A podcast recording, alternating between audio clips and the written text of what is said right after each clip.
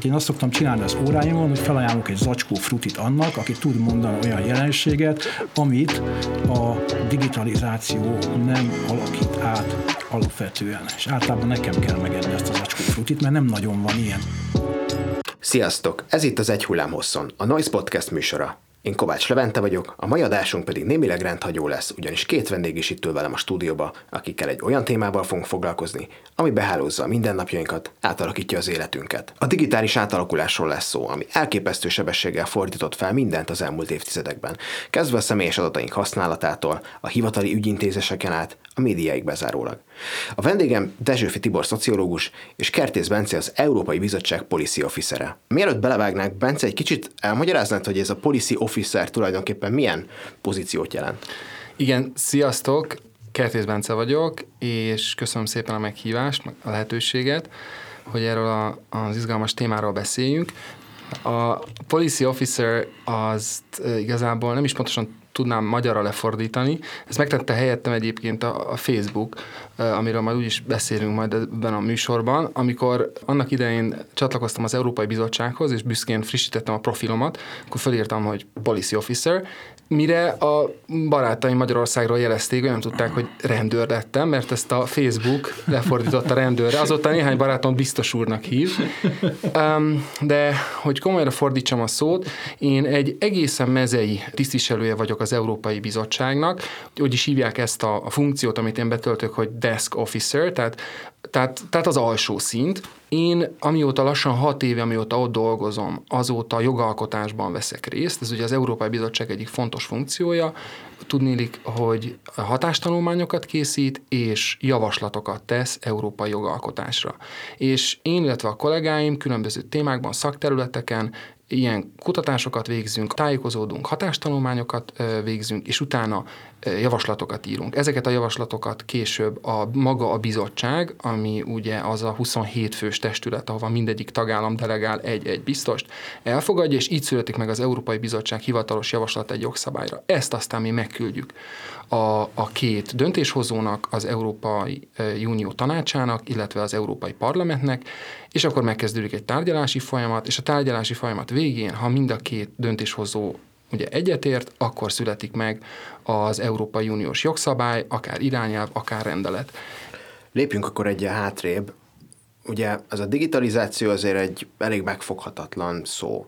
Hogyan tudnátok néhány mondatban megfogalmazni, megfoghatóvá tenni? Mit értünk digitalizáció alatt? Hogy még visszanyúljuk az előző kérdésre, amikor azt mondod, hogy kevéssé vizsgált terület, lehet, hogy csak azért, mert én ebbe élek most már nagyon sok ideje, de amúgy is, hogy körben ezek, én azt látom, hogy ez egy nagyon kurens, nagyon sokak által, nagyon sok oldalról vizsgált terület, tehát inkább az a nem baj, hanem az a helyzet, hogy egy ilyen hatalmas hangzavar van, mindenki mondja azt, amit erről gondol. A digitalizáció szerintem egy nagyon jó átfogó fogalom arra, ami most történik. Két dolgot jelöl. Egyrészt, hogy a meglévő adatvagyon az 2000 2002-ben azt hiszem még 75%-ban analóg volt, tehát könyvek voltak, CD-k voltak, olyan dolgok, amit meg lehet fogni, amik ugye, szokták mondani, atomokból álltak, és ez már teljesen megváltozott 99%-ban digitális adatokról van szó, egyfelől, másfelől meg van egy adatrobbanás, egy hihetetlen mértékben, azt minden éven megduplázódik a világon termelt adatoknak a mennyisége. Itt adatokról, nem személyes adatokról kell feltétlenül gondolni, hanem csillagvizsgálók, autók, nem tudom mi micsoda, tehát az arra, arra a jelenségre is utal ez, hogy a digitális eszközök, a digitális jeltermelő eszközök, azok egy expanzióba, hogyha egy kicsit harcos akarok lenni, azt mondom, hogy gyarmatosítják az életünket, mert mindenütt ott vannak. És ennek van egy további fejleménye is, hogy a digitális jeleknek a sajátossága miatt ezek összegyűjthetőek, ezek, ezek rendszerezhetőek, ezek manipulálhatóak, ezek vizsgálhatóak, és ilyen értelemben mondjuk szociológiai szempontból az emberi viselkedés, gondolkodás, vágyak és érzelmek megértésére és megragadására soha nem látott lehetőséget nyújtanak. Záró zárójelben mondom, hogy azok számára, akik számára ezek az adatok rendelkezésre állnak, tehát ez egy újfajta hatalmi helyzetet is teremt. De lényegében, ha visszatérhetek a kérdésre, hogy mi a digitalizáció? A digitalizáció az a valóban elsőprő folyamat, ami az élet minden területét átalakít. Én azt szoktam csinálni az óráimon, hogy felajánlok egy zacskó frutit annak, aki tud mondani olyan jelenséget, amit a digitalizáció nem alakít át alapvetően. És általában nekem kell megenni ezt az acskófrutit, mert nem nagyon van ilyen. Tehát a gyásztól, a születésen át, a szexualitáson keresztül, a politikáig mindenben ott van, és nem csak, hogy ott van, mint egy ilyen sallang, hanem alapvetően a szerkezeteket mozgatja meg és alakítja át.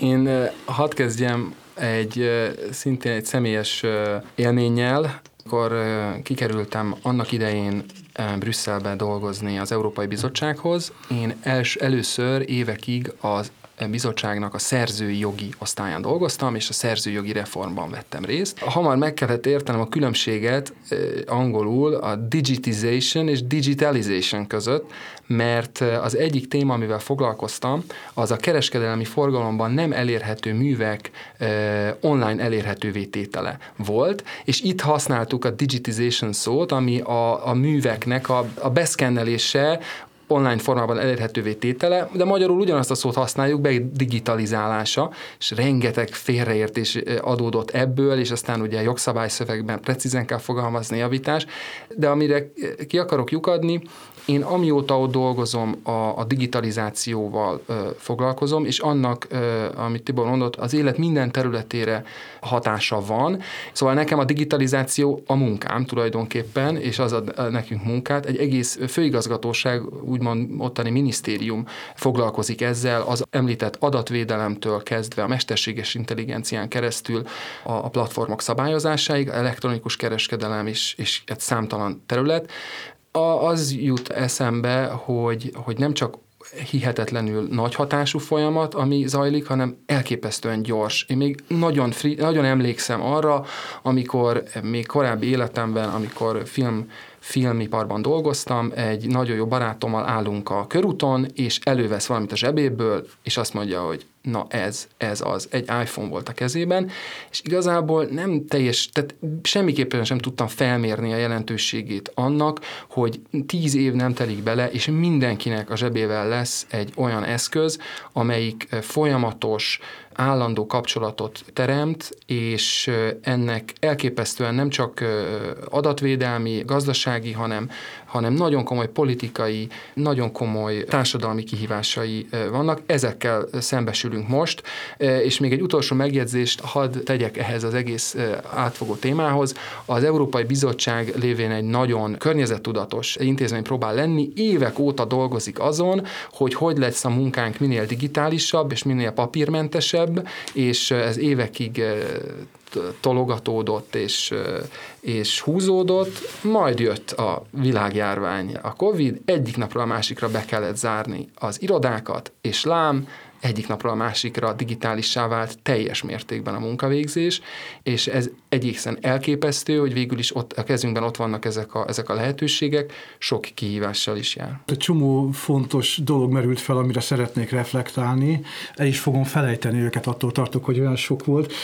Az egyik a sebesség, tehát ez tényleg egy, most nem az, hogy hihetetlenül gyorsan, nem akarom ezt a frázist ismételgetni. Exponenciális, azt mondhatjuk? Azt mondta, exponenciális, és a mi agyunk az lineárisan van berendezve, úgy szoktunk menekülni a tigris tigrisek elől, hogyha üldöznek minket még ősemberként. Tehát, hogy, és ez is, egy, ez is egy metafora persze, de mit jelent ez? Ez azt jelenti, hogy amikor mondjuk az ember Max Weber korai műveit tanítja, azok ott vannak, arról van valami vita, de azért az nem lesz egy új protestáns etika, 1905, az akkor megszületett.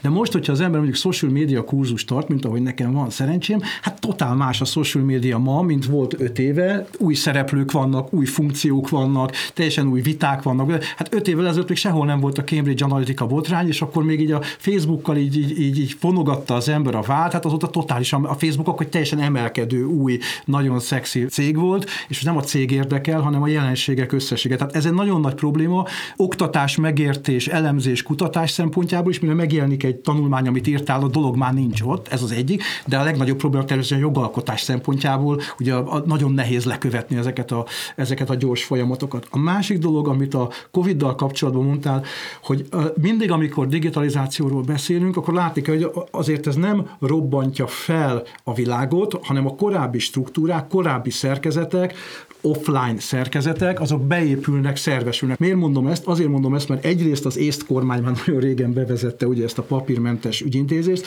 de ezt azért tudta megtenni, mindegy, hogy miért tudták megtenni az észtek, ebben van egy jó adag nacionalizmus, meg orosz ellenesség, meg sok minden van, de nem ez a lényeg, hanem az a lényeg, hogy mindig együtt van a digitális és a nem digitális. Ez is nagyon fontos. De a legfontosabb, nem a legfontosabb, hanem ami az is nagyon érdekes, hogy az elején mondtál, ez az egész szerzői jog, és ezt arra használnám fel, hogy megvilágítsam az előbb kicsit homályosan elmondott digitális szerkezeteknek a sajátosságát. Ugye gondoljon bele a kedves hallgató, szerzői jog nagyon régóta van. Mit jelentett 15 éve a szerzői jog, azt jelentette, hogy az újonnan megjelent könyveket ne másolják le fénymásolóval. Az újonnan megjelent CD-ket ne ö, írják át, ilyen nem is tudom, hogy hogy kellett átírni egy CD-t.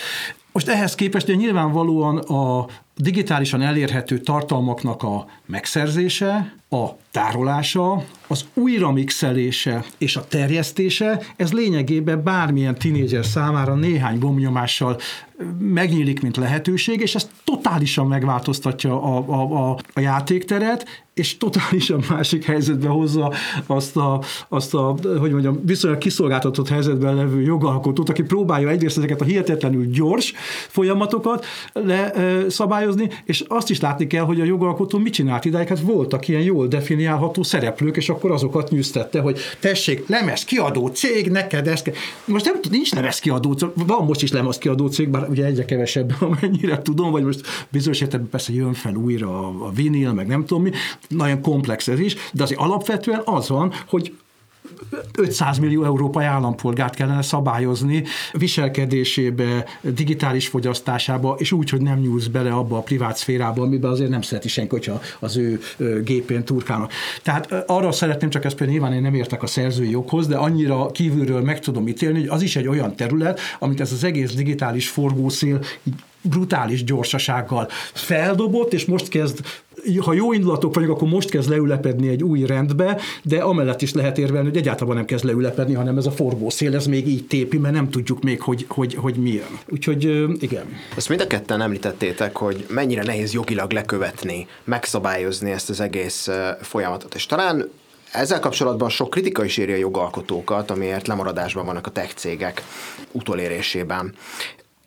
Viszont mint az utóbbi években mind az Európai Unióban, mind az Egyesült Államokban nőne az akarat és az eltökéltség, hogy a nagy szereplőknek hát mégiscsak pórázt adjanak a nyakába. Az nem kérdés, hogy a jogalkotó mindig lemaradásban van. Ez igazából, amióta a világ világ egy természetes folyamat, a jogalkotó reagálni próbál a társadalmi változásokra, és valószínűleg ez így is helyes, hiszen a, a jog akkor a leghatékonyabb, a társadalom akkor érzi igazságosnak, hogyha leköveti azokat a folyamatokat és elvárásokat, amik egyébként a társadalomban jelen vannak.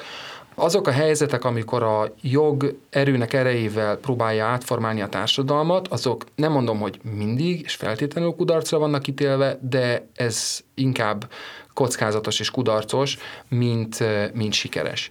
Tehát önmagában ez szerintem természetes dolog. Az, amiről az előbb már korábban beszéltünk, hogy a digitalizáció és annak, annak a felgyorsulása, annak az exponenciális növekedése, amiről említettünk, az mennyire otthagyta a jogalkotót, hogy így érezzük, az persze egy rendkívüli dolog. A szerzőjogi nagy irányelv elfogadásakor elképesztő nehézségekbe ütközött a jogalkotó, ugyanis korábban nem várt ellentétek, feszültségek merültek föl, az egyébként is nagyon bonyolult, technikailag, technológiailag, jogilag nagyon bonyolult terület szabályozásakor. Az egész történetet, ha valaki követte, emlékszik még rá, elborította egy morális pánik, ugyanis a, amikor a szerzői jogot megpróbálta a jogalkotó a mai kor, a digitális kor elvárásaihoz igazítani, amiben igenis benne van az, hogy annyira könnyű már visszaélni, megsérteni a szerzői jogot, hogy komolyabb, hatékonyabb eszközökre van szükség ahhoz, hogy, hogy, hogy ezt vagy megelőzzük, vagy legalább igazságosabbá tegyük, hogy úgy érezték sokan, hogy veszélybe kerül a szólásszabadság. Már pedig az internet, a, az, a digitális világ egyik nagy vívmánya, vagy, vagy, vagy, vagy, vagy előrelépése, legalábbis nagyon sokan úgy érzik, az a korlátlan és teljes szólásszabadság, az információk teljes hozzáférhetősége, a kommunikáció nyíltsága. És olyan ö, heves konfliktus alakult ki a körül, hogy most a szer, tényleg a szerzőjogot, a, a nagy lemezkiadók, filmgyárosok, ö, producerek érdekeit akarjuk előnybe részesíteni az egyén szabadságával, a szólásszabadsággal szemben, hogy ö, hát bizony mondom, nagyon nagy sikerként éltük meg Brüsszelben ö, azt, hogy, hogy sikerült tető alá hozni az, a szerzőjogi irányelvet, Innen indítom, mert ezzel akartam érzékeltetni azt, hogy nem csak az a nehézség a jogalkotónak, hogy nagyon gyorsan történik minden, hanem szabályozni is nagyon nehéz ezt a területet. Hadd mondjak egy másikat, az EU-nak az megint csak az elmúlt tíz évéből egy komoly ö, eredménye az adatvédelmi rendelet, amelyiket minden hallgató jól ismer, ugyanis ez az a rendelet, amelyik miatt, amikor egy böngésző ablakot megnyitunk, akkor felugrik egy kis ablak, és azt kéri, hogy járuljunk hozzá a sütikhez, engedélyezzük a nyomonkövetést, a reklámokat, és a többi, és a többi. Amikor ezt egy kinkeserves folyamat után elfogadta az Európai Unió, akkor nagyon komoly kritikák érték. Például azért felhasználói oldalról, hogy nem akarok kattingatni, úgy sem olvasom el a szöveget. Ez csak a macer, ez egy, ez egy katasztrófa, úgy a, a süti katasztrófa, a cookie disaster, így hívták sokszor Brüsszelben. A helyzet az, hogy egy pár év elteltével kezd más megvilágításba kerülni ez a rendelet, és kezdenek egyre inkább, egyrészt tudatosabban viszonyulni hozzá a szereplők, így a felhasználók is. Biztos biztos vagyok benne, hogy a hallgatók között sokan vannak olyanok, akik most már igenis odafigyelnek arra, hogy mindenhez hozzájárulást adnak-e, csak a legszükségesebb dolgokhoz adnak-e hozzájárulást, és egyre tudatosabban bánnak az adataikkal. De tovább megyek, globális hatása van az EU-s szabályozásnak, és már egy viszonyítási pont az EU-n kívül is az EU-s adatvédelmi szabályozás. Hagy vitatkozzak ezzel egy kicsit, csak azért, hogy a műsor ne legyen annyira egy mederbe csordogáló. Egyetértesz egyébként azzal, hogy, nem. hogy tudatosak az emberek? A... Abszolút nem értek egyet. Tehát az, azt akartam, az egyik, amit akartam mondani, hogy erről annyira jó lenne ismerni konkrét kutatási számokat. Lehet, hogy tudatosabbak, de azt én úgy képzelem, hogy százszázalékos ignoranciából most már csak 99 százalék ignoráns, és az emberek változatlanul nem nézik meg. Hozzátéve azt, hogy én a GDPR-nak híve vagyok, jó, hogy van, jó, hogy megszületett. És az is nagyon jó volt, amire az elején felhívtad a figyelmet, hogy a diskurzusnak a szerkezete, az hogyan alakult át, illetve abban milyen fontos tényező volt, ha még visszamegyünk a digitalizációra, hogy a digitalizációnak mondjuk a nyilvánosságra gyakorolt hatása az volt, hogy elvette a nagy beszélő fejeknek a monopóliumát, hogy ez most jó vagy nem jó, azt most ne vitassuk meg. Ez is az, az effekt, amiről beszéltünk, hogy a digitalizáció, digitalizáció nagyon sok mindent átalakít. Van egy dolog, amiről nem beszéltünk, és az, hogy itt a digitális térben ezek a nagy játékosok, a nagy új játékosok, azok tipikusan nem EU-s szereplők. Tehát ugye az egy további probléma, hogy az EU ebbe teljesen beállt, nem az Európai Unió, mint szervezet, hanem az Euró, Európa, mint egy egység, és nem hozta létre a saját Facebookját, nem, nem hozta létre a saját Google-jét, nem hozta létre a saját TikTokját. Jó, hogy van Spotify, de nagyon kevés ö, ilyen európai nagy szereplő van, illetve globális szereplőként, ugye van ez a három, a Amazon, a Facebook és a Google, amik teljesen megkerülhetetlenek, ö, közműként üzemelnek, és még talán, van szóba köt az iPhone, még az Apple szokták ide venni negyedikként. Most azt akarom csak ebből kihozni, abban együtt, hogy én nem tartom magam egy szabályozási szakembernek, hogy az egy borzasztóan nehéz dolog az EU számára, és az EU szabályozó szervei számára, számára, hogy úgy kell szabályozni valamit, hogy az tulajdonképpen azért nagyon nagy szabadságot élvez abban, hogy kicselezze az EU-t, ide-oda tegye a székhelyét, a nem tudom, és aztán van még egy dolog, az pedig az exponenciális gazdasági növekedéssel függ össze. Ez nagyon vicces, amikor a Facebookot megbüntetik 5 milliárd dollárra, abban a pillanatban megugrik a részvény árfolyam, mert azt pontosan egyfelől 5 milliárd dollár, az nagyon sok pénz, másfelől meg azt lehet látni, az 5 milliárd szabad szemmel nem látható picike része az évi profitjának, tehát az egész piac mindig megkönnyebbül, hogy na hát akkor ez megint nem tudtak vele mit csinálni, megint nem tudják be, be, beterelni.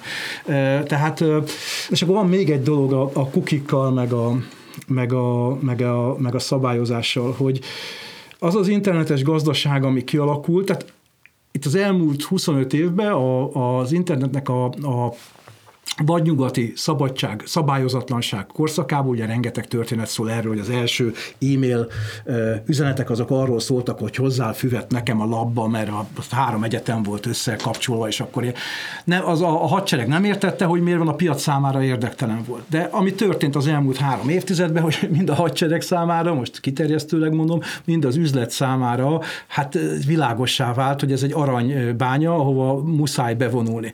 Mi történik? Az történik, hogy ezeket a kukikat nem, az, nem önmagáért gyűjtik, hanem azért, mert a hirdetéseknek, ez a, az ilyen online hirdetéseknek ez az egyre növekvő alap, és azt látjuk gazdaságban, politikában, mindenhol, hogy ez a fajta online hirdetés, szokták hívni figyelemgazdaságnak, tehát megragadni a szemgolyókat, ez, ez, egy, ez egy gigantikus nagy üzlet, hiszen olyan mértékben részekre bontva, szegmentálva ismerjük meg a közönséget, és olyan mélységbe ismerjük meg az ő vágyaikat, az ő ambícióikat, az ő ízlésüket, az ő szabadidős preferenciáikat, az ő női ideáról alkotott képüket a pornó oldalakon keresztül, és nem tudom én még mit, amire elképzelhetetlen, megint azt mondom, amit a, a, a szerzői joggal, hogy gondoljon bele abba a hallgató, hogy egy hirdetőnek ugye milyen e, típusú kompetenciája volt arra, hogy megértse a közönséget közönséget 20 évvel ezelőtt, és mi az, ami most a rendelkezésére megértse, tartalmat gyártson rá, és elérje. És ez mind digitálisan zajlik. De csak két dolgot szerettem volna mondani. Az egyik az az, hogy az új, a jelenleg zajló, tárgy, tár, most már tárgyalási folyamatnál tartunk az új Európai Uniós platform szabályozással kapcsolatban, az egyik célja éppen az, hogy mindegy, hogy az Európai Unión belül van-e letelepedve, vagy a részvényesei többsége hol van egy adott platformnak, vagy ilyen online szolgáltatásnak. Most itt olyan szolgáltatásokra gondolunk, mint a Facebook, vagy a TikTok, vagy a Google? Igen, alapvetően ez a, a jogszabály, ez a közvetítő szolgáltatókat fogja érinteni, és a, az online platformok tipikusan ilyenek, ugyanis azt kell rajta alatta érteni, hogy harmadik felek közötti tartalmat vagy áru forgalmat tesz lehetővé. Tehát nem saját maga, mint például egy hírportál tölt föl tartalmat, hanem a felhasználóinak engedi meg, hogy föltöltsenek mm. tartalmat. Nem saját maga árul, mint egy webshop, hanem a felhasználóinak engedi meg, hogy egymás között adjanak, vegyenek. Tehát ő maga egy közvetítőként vesz részt, és így egyébként e, hagyományosan egy csomó felelősség alól mentesül, hiszen nem ő maga az, aki adott esetben illegális tartalmat vagy árut akarja terjeszteni, és pont az a kérdés, hogy mégis milyen felelőssége legyen azért, hogy ne szabaduljon el teljesen a pokol. Visszatérve azt akartam mondani, hogy a, a, az új szabályozás lehetővé teszi azt, hogy azok a cégek, e, e, mint például Facebook, Google, Amazon, ezeknek speciál van európai székhelyük is, de vannak olyanok, amiknek egyébként egyáltalán nincs, de akár így, akár úgy az új szabályok vonatkozni fognak rájuk, ha európai felhasználókat érnek el, ha európai felhasználókat céloznak, és ami a, a GDPR-ral kapcsolatban az én meggyőződésem az, hogy még hogyha ez a, az új szabályok csak az EU területére vonatkoznak is majd, lesz egy olyan továbbgyűrűző globális hatásuk, hogy, hogy nem lehet majd már meg azokat az alapelveket, amiket az EU lefektet, amelyek egyszerre fogják üldözni az illegális tartalmat, de védeni az alapjogokat, nem lehet majd megkerülni a jövőben, például az Egyesült Államokban sem. A másik pedig, ami egy nagyon érdekes téma, a, az adatgyűjtés és az adat felhasználás, a megfigyelési gazdaság és a, és a többi kérdése, ugyanis itt is egy hatalmas konfliktus áll szemben, és egy pánik, itt is egy morális pánik állunk szemben. Egyre több kutatás támasztja alá azt, hogy nem csak konkrétan káros tartalom terjed ezeken a platformokon, hanem hogy betegségekhez, népbetegségekhez, konkrét káros tünetekhez vezetnek. Elsősorban tinédzsereket érint, de bárkit érinthet. Tehát van, tehát kifejezetten egyre több kutatás támasztja hogy ezek a dolgok egyszerűen károsak, és azáltal válnak igazán károssá, hogy személyre szabottan tudnak minket elérni, a pont a, a nekünk szóló üzenetekkel bombáznak minket, nem hagynak minket élni. A másik oldalon pedig, ha ezt esetleg valaki meg akarja szüntetni, azzal például, hogy betiltja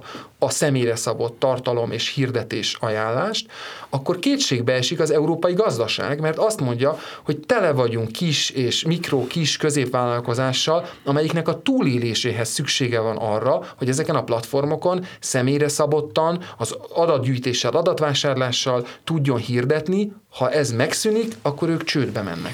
Hogy mondjak még ehhez valamit, mert át, igen, tehát ez szokott az érvelés lenni, de ennek van még egy szociológiai e, szintje is, vagy egy, egy rétege, hogy, hogy a helyzet az, hogy mi magunk vagyunk ilyenek.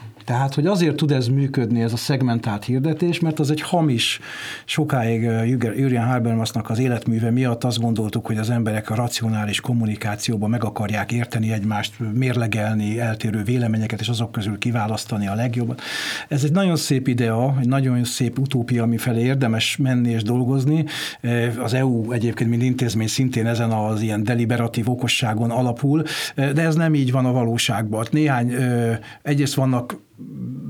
az angol mondja bad actors, rossz, rossz emberek, akik másmilyen intenciókkal mennek bele egy ilyen kommunikációs helyzetbe, de hogyha nem rossz aktor valaki, hanem, hanem csak úgy él, ahogy a legtöbben élünk, akkor a, hozzá azokat a véleményeket szereti olvasni, amik az ő véleményhez közel állóak, nem szereti az összes zokni márkát nézni, csak azt a zokni márkát, amit egyébként szeret meg az ahhoz hasonlókat. Azért tudnak ezek a platformok, és ez az egész figyelemgazdaság azért tud ilyen borzasztóan hatékonyan működni, mert, mert van ennek, ahogy még egyszer mondom, egy szociológiai réteg, hogy az emberek ilyenek, és erre is rengeteg kutatás van, hogy mit tudom, Amerikában demokratákat republikánus, republikánusokat demokrata tartalmakkal etettek úgymond nagyon sokáig, digitálisan azt hozta fel nekik a, a gép egy kísérlet keretein közül, és mi történt? Nem az történt, hogy, a, hogy közelítek az álláspontok, hanem mind a kettő agybajt kapott attól, amit olvas, hogy ezt el tudjuk képzelni akár magyar közegben is, és sokkal szélsőségesebben republikánusok és demokraták lettek az ellentétes tartalomtól. Tehát, hogy ez egy nagyon bonyolult dolog, amiben benne van a, a szabályozás elkésettsége, az üzleti érdek, a technológia működés, és az emberi természet is ott van a maga pőrességébe és nem idealizált voltába ezzel együtt azt gondolom, hogy ahogy Amerikában a, a, a telekommunikációs törvényig egész máshogy működött a TV és a telefontársaságok világa, az, hogy itt van egy lemaradás, az nem jelenti azt, hogy ez egy megváltoztathatatlan viszonyrendszer. Tehát abszolút nagyon-nagyon fontosnak tartom azt, még akkor is az tőlem picit távol áll, ezt a szabályozási munkát, és nem gondolom azt, hogy ez reménytelen lenne. Azt gondolom, hogy van a Google, Amazon, Apple, és a világ tíz legnagyobb vállalata, az 20 éve nem volt még. Jeff Bezos, ha nem vált volna el, a világ leggazdagabb embere lenne, és tulajdonképpen egy, egy, egy kereskedő, csak hát digitális kereskedő, és sok minden más is történt vele, és egy olyan digitális kereskedő, akkor már itt tartunk, aki nem Európába ül, viszont a profitjának egy, egy globális kereskedő, a profitjának egy része Európából származik. De még egyszer mondom, hogy ha ez megtörténik, ez a szabályozás tető alá kerül, és működik, és nem tudják kijátszani, itt elég sok ha van, de ha ez, akkor az egy remek dolog lesz.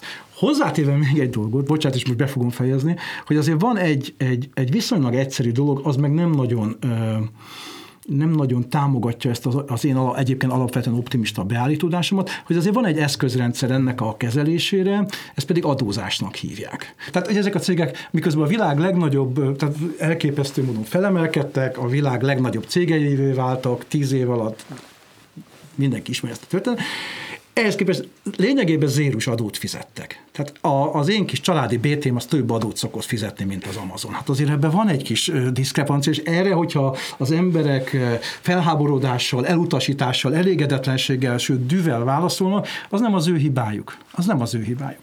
És, és és az a helyzet, hogy különböző okok miatt, most benne van az amerikai lobby tevékenység, benne van ez a globális verseny, az amerikai kormány védi az amerikai cégeket, benne van az, hogy Európa ebben viszonylag kiszolgáltatott, nagyon sok minden van benne, de hogy még ezt, az, ezt a ezt a viszonylag hagyományos és a nagyon sok intellektuális munkát, mert ez a szabályozás, amiről te beszélt, az nagyon komoly intellektuális munkát, ami nagyon megint elég pepecs munka, aminek folyamatosan reagálnia kell a folyamatosan változó világra.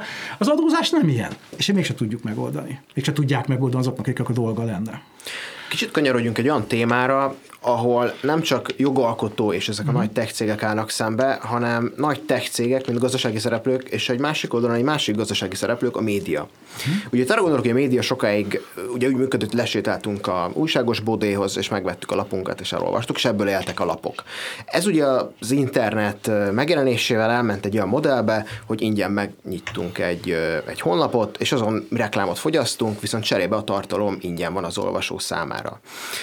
És ugye ez a modell tört meg azzal, hogy, hogy gyakorlatilag a Facebook és a, és a Google hát elkezdte elvenni ezeknek a kiadóknak, média szereplőknek a, a, a hirdetési bevételeit, és itt egy egyre nagyobb ellentét feszül e között a két szereplő között, ahol a jogalkotóknak lassan való igazságot kell tennie, hogy akkor a Google és a Facebook és egyéb tech cégek valamilyen módon jutassanak vissza a tartalom előállítóhoz a, a hirdetési bevételekből. Igen, de azért még ez egy teljesen valid kérdés, és biztos vagyok benne, hogy erre nagyon okosat fogsz mondani, de csak hogy előtte még azért azt lássuk, hogy nem az történik, hogy most kinyitom a számítógépet, és jönnek a reklámok önmagába, hanem az történik, hogy a telefonomon és a számítógépen kifejtett internetes aktivitásom nyomán, olyan adatvagyonon és olyan személyes profilokon ülnek rajta ezek a nagy cégek, hogy pontosan tudják, hogy milyen típusú reklámnak kell kijönnie hozzám, illetve olyan célzási olyan komplexitással adnak célzási lehetőséget a megrendelőik számára, tehát nem azt mondják, hogy ezt hívják posztdemografikus paradigmának, hogy nem azt mondják, hogy 15-28 éves korig, 18-25 éves korig tartó budapesti nők, hanem azt mondják, hogy a cappuccino kedvelő, miniszoknyát preferáló, a szigetre nem járó, de az ördögkatlanba gyakran megforduló kisgyerekes anyukákra szeretnék hirdetni, akik tipikusan a Renault autó iránt érdeklődnek, és a nirvánát szeretik, és akkor ez, ez egy, azért viccelek ezzel, mert ez, ez a valóságban is így néz ki, hogy ezek a személyi profilok, ezek hihetetlenül sok adatpontból állnak, ezeket aztán csoportosítják, és erre lehet ráhirdetni. Tehát, hogy annál, és annyiban kérdés a válaszodra, vagy a válasz a kérdésedre, hogy szerintem azért vesztik el a médiacégek ezeket a meccseket, mert a médiacégek azok hagyományosan tartalomszolgáltatásra és a tartalomszolgáltatásra hoz hozzákapcsolt hirdetésekre vannak berendezkedve, míg ezek az új típusú digitális adatcégek, ezek ezt az adatvagyont monetizálják, és ezt megelőzően ennek az adatvagyonnak a maximalizálásába érdekeltek. És a Google tudja azt, hogy mit szokott az ember keresni, a legféltettebb szorongásait, betegségeit, aggodalmait, gyerek hova megy kirándulni, mindent tud, hiszen regisztrál, és még tudja egyébként, oda-vissza is tudják, mert a Facebook tudja a Google-t, a Google, hiába próbálják elválasztani ezt egy tűzfallal, és még nagyon sok más oldalnak az adatait követik. Tehát, hogy, hogy ezeknél a, a digitális cégeknél olyan mennyiségű adat áll rendelkezésre az adott fogyasztóval kapcsolatban, amelyeknek a gyűjtését a média cégek nagyon sokáig elmulasztották, és ezért tulajdonképpen vesztésre vannak ítélve ebben a meccsbe az én megítélésem szerint. Ha csak nem történik valami brutális változás a szabályozás oldaláról. Mert vagy történt januárban egyébként egy érdekes fejlemény, hogy Ausztráliában uh-huh. azért megpróbálták megszorongatni a, a nagy amerikai szereplőket. Ugye az ügyből hatalmas nagy vita lett, hogy meg akarták sarcolni a, a, a Facebookot és a Google-t azt hiszem válaszlépésben talán a Facebook és a Google bejelentett, hogy akkor hírtartalmakat nem jelenítenek meg a, a, a platformjukon, aztán közfelháborodás lett, és végül lesz egy kompromisszumos megoldással, én úgy tudom, hogy valamit végül is becsengetnek, de nem annyit, amennyi az eredeti megállapodás lett volna, tehát kicsit a káposzta és a kecske is helyzet áll fent. Mire készül ezen a fronton az EU?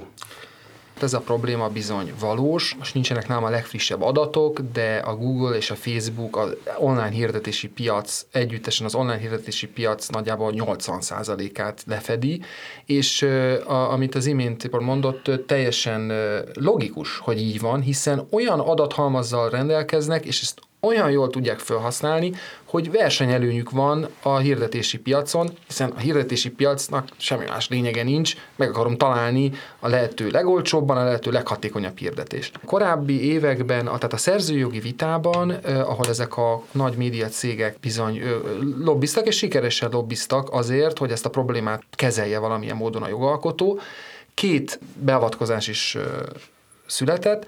Az egyik az az, hogy a videó megosztó platformok ez a, jövőben nagyobb felelősséget kell, hogy vállaljanak azért a tartalomért, amit a felhasználóik feltöltenek. a, a, a, ezekre, a, ezekre a platformokra. A legnagyobb ilyen platform, a YouTube, ami a Google-é, az egész egyszerűen sok helyen kezdte átvenni a média szolgáltatás szerepét, ugyanis annyi minden olyan egyszerűen elérhető volt, és a mai napig elérhető a YouTube-on, hogy hogy a felhasználóknak, különösen ha valaki fiatal, és esetleg nincs jövedelme, annyi, nem volt ér, nem állt érdekében előfizet, előfizetni, akkor még az előfizetéseknek nem is volt olyan nagy a piaca, és egész egyszerűen a YouTube-on fogyasztott zenét, akár filmet is.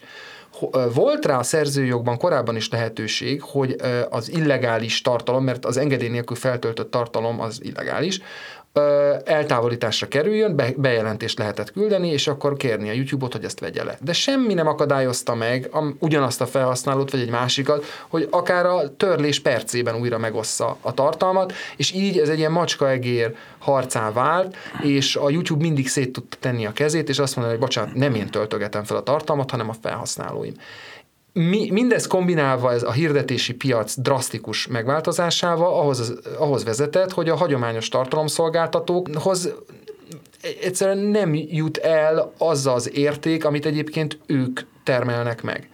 Az új szabály értelmében a, ezeknek a videómegosztó portáloknak, nem csak a YouTube-nak, ilyen a francia Dailymotion is, de magyar, magyar videómegosztónk is van, a videó, fizetniük kell a, a tartalomért, méghozzá ennek meg van, lesz a rendszere, hogy közös jogkezelők vagy egyéb megállapodások útján, hogy fogják a hirdetésekből beszedett bevételnek a megfelelő részét visszaosztani. Ami pedig a sajtókiadókat illeti, ott, a, ott nem ment ilyen messzire a jogalkotó egyelőre, hanem létrehozott egy egy, egy külön úgynevezett szerzőjoggal szomszédos, maradjunk annyiban, szerzői jogot a sajtókiadók számára, és ezzel azt üzeni, bizony felhasználja ezeket a újságcikkeket például, és ezért fizetni, fizetniük kell. A, a, a, a, ez a folyamat tehát Európában is elindult már, és van is már eredménye. Nem csak Ausztráliában volt idén érdekes esemény, arra is mindjárt rátérek, Franciaországban is történt már. A Franciaország volt az első ország, amelyik ezt a sajtókiadók jogát átültette, és ott a miután a, a, a, nem volt egyértelmű, hogy, hogy mennyire lesznek együttműködőek ezek a, a tech cégek, a versenyhatóság, a, francia versenyhatóság vizsgálta meg az ügyet, és mondta azt, hogy már pedig kötelesek ezek a cégek tárgyalni a sajtókiadókkal, és úgy tűnik, hogy néhány némi adokkapok után most asztalhoz ültek, és már meg is állapodtak a, például a Google-lel a francia sajtókiadók, ami már jelzi, hogy az európai, új európai szabály is remélhetőleg minden tagállamban hoz majd olyan sikert. A, ami pedig az Ausztrál példát illeti, na ott már áttérünk a platform szabályozás globális kérdéseire, és, és a jelenlegi munkámra, nagyon kényes kérdés. Ausztrália tulajdonképpen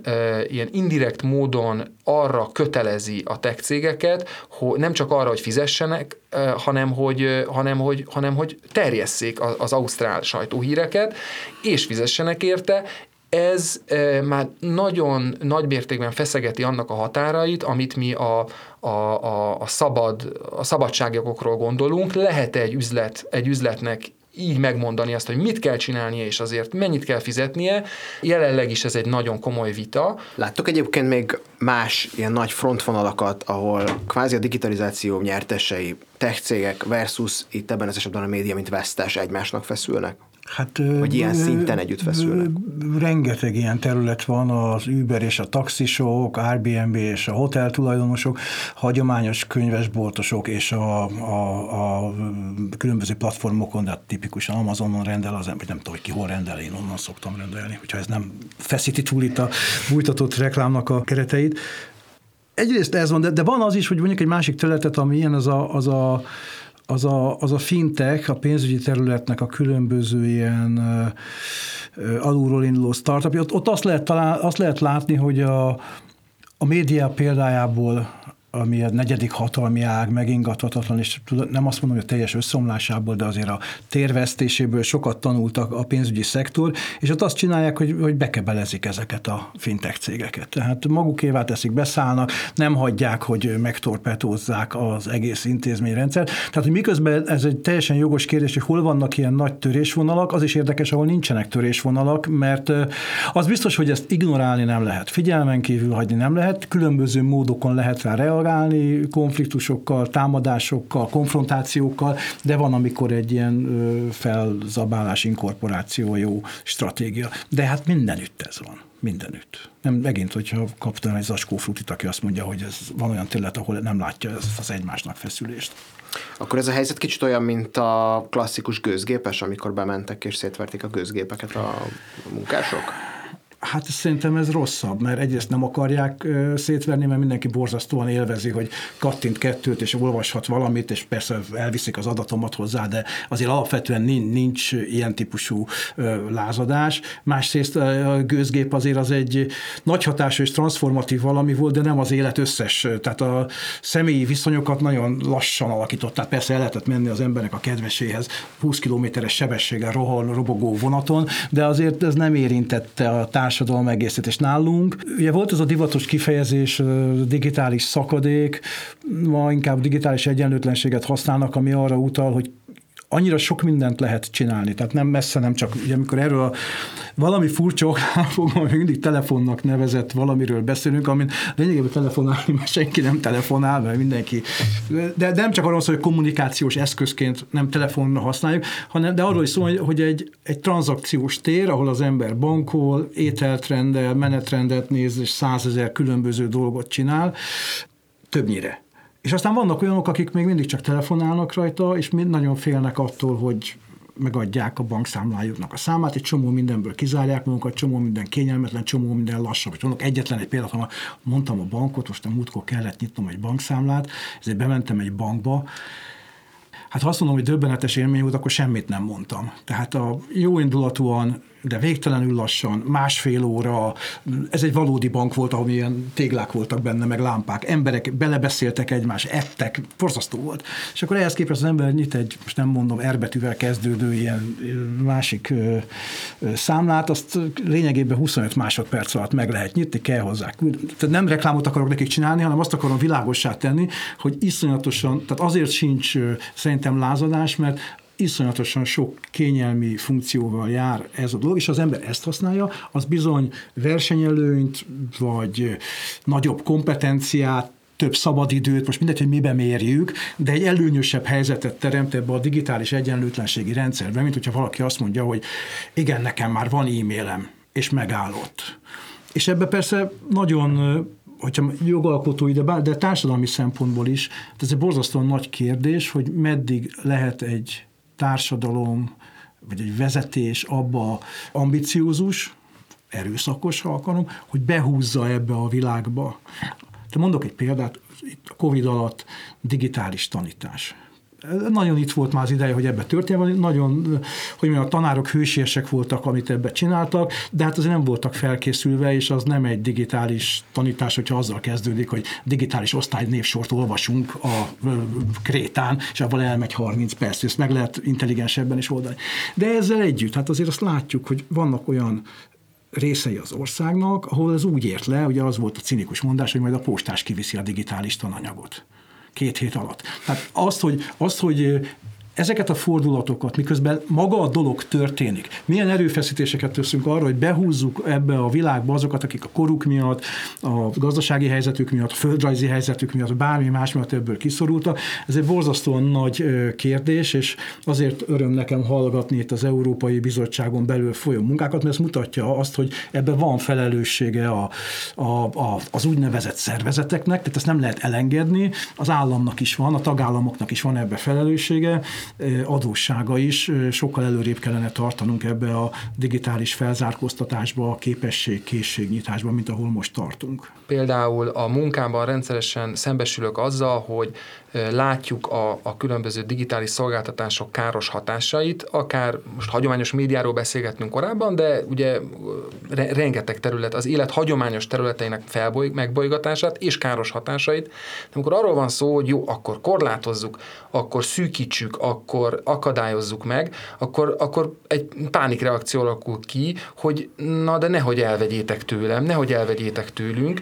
Kicsit néha egy, egy, egy valamilyen szerfüggőségre emlékeztet, egy kollektív szerfüggőségre emlékeztet engem a, az egész digitalizáció, ugyanakkor én szerintem valóban fantasztikus lehetőségeket rejtett, rejt magában ez az egész, ez az egész technológia, és nem helyes az, hogyha csak a negatívumokra koncentrálunk. Beszéltünk most az előbb az oktatásról, szerintem az elképesztő, és a történelemben soha nem volt még arra lehetőség, hogy ugyan nem feltétlenül van egy akármilyen nehéz helyzetben, infrastruktúrálisan nehéz helyzetben lévő településen például szélessávú internet, de ha van, akkor hirtelen valaki ablakot kap az egész világra, elvégezheti a Harvardot online.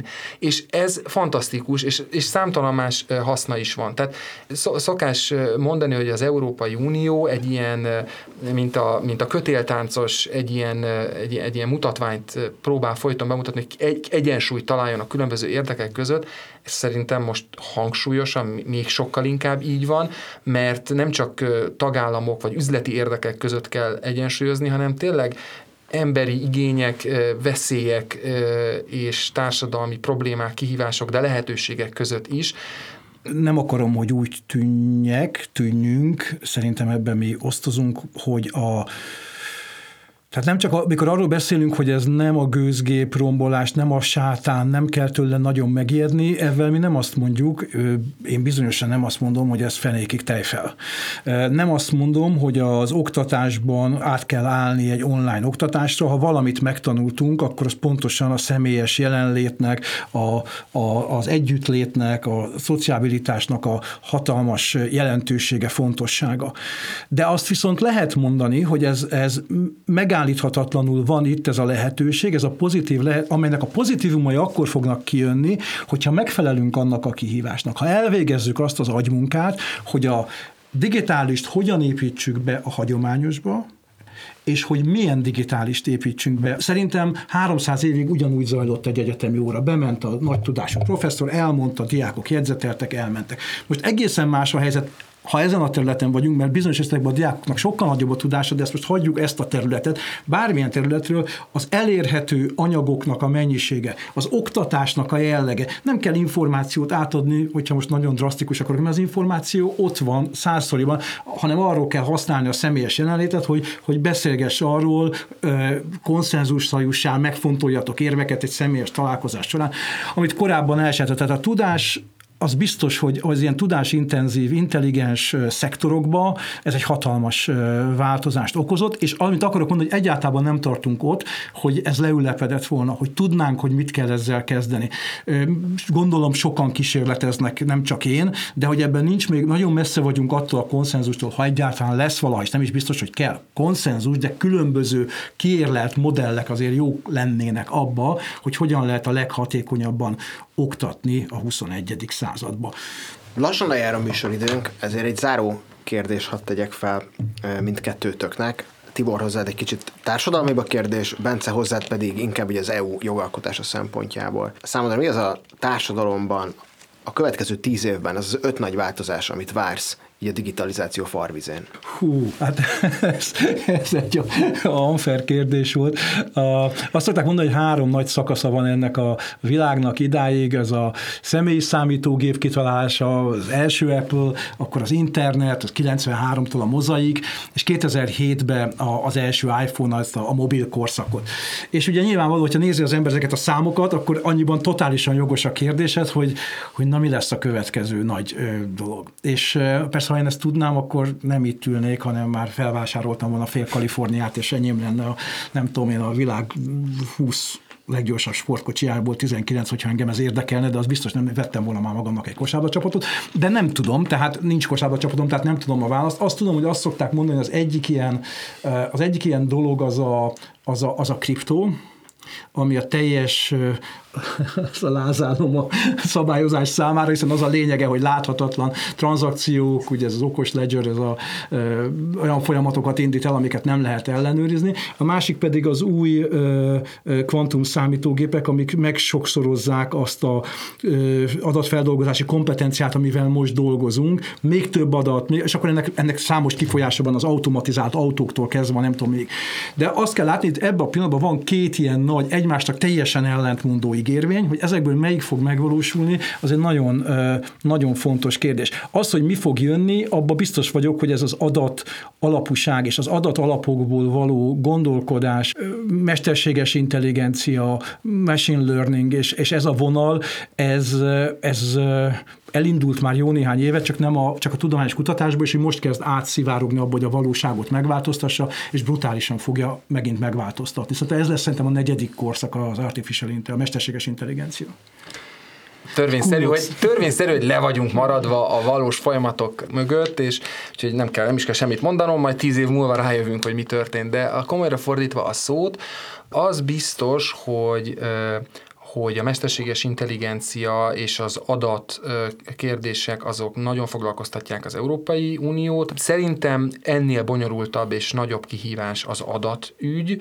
ahol én dolgozom, a a mi biztosunk, a francia biztos, ő, neki, ő nagyon a szívén viseli ezt az egész kérdést. Indít, indítottuk ki az egész beszélgetést, hogy mennyi adat termelünk, ezek az adatok most már felhasználhatóak, és hogy az Európai Unióban termelődő adat, az Európai Unió állampolgárai által termelt adat, hogy meg, hogyan oldjuk meg azt, hogy az Európai Unió állampolgárai az Európai Uniói legyen, és úgy kerüljön felhasználásra, ahogy ez nekünk oké, okay, ideértve anyagilag is, jönnek az önvezető autók, vagy nem jönnek, és az biztos, hogy, hogy ad majd nekünk ez gondolkodni valót és munkát. Tibor, Bence, köszönöm szépen, hogy itt voltatok, és nektek is köszönöm, hogy végighallgattátok ezt az adást. Ha tetszett, kövessétek be a csatornánkat, találkozunk legközelebb. Sziasztok!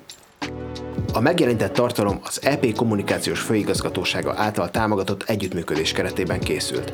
Annak tartalmáért az Európai Parlament felelősséget nem vállal.